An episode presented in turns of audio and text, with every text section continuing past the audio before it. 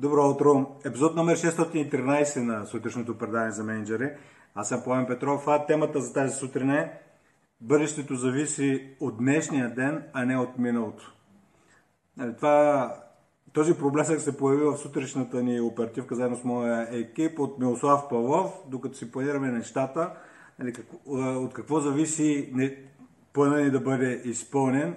И така се появи а, спонтанния отговор, който така много силно ми резонира и реших да направя и този епизод, за да го акцентирам, първо да го запаметим за себе си с, с още по-голяма сила, а също така и да, да добавя няколко мои размишления за защо това е полезно, може би не просто да го знаем, а да си го припомним всеки ден, че утрешния ден зависи от днешните усилия, от днешните, днешния фокус, от днешната дисциплина, която приложим спрямо постигане на определена цел, не зависи от вчерашния ден.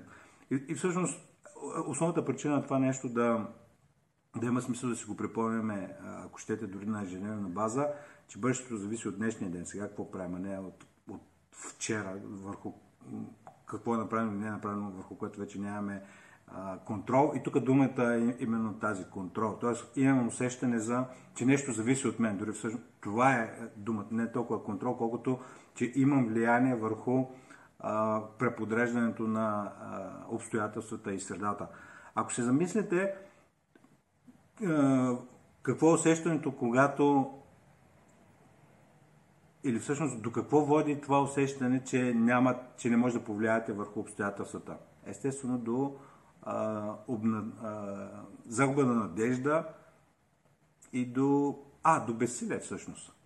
Ако си мислите, че нямате контрол върху обстоятелствата или че не може да им повлияете. Истината е, че за по-голяма част от нещата ние действително не можем да им повлияем, но на 100% може да повлияем върху днешния ден. В началото на епизода пропуснах да направя едно за предстоящите на обучения, които ще бъдат за ръководители на екипи на 29 октомври в Zoom виртуално полудневно обучение и веднага на следващия ден в Пловдив, в пивоварница Каменица, екипна ефективност на 30 октомври. Но обратно към темата, за бъдещето зависи от днешния ден, а не от миналото. Това е особено валидно в случаите, в които се появи усещане в работата, че сте изпуснали влака. Едва ли не, че в миналото е трябвало да се положат много по-големи усилия. Може да е така.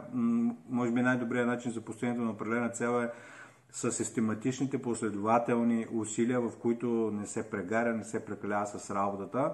Но ако това не е свършено назад във времето, винаги може да се компенсира.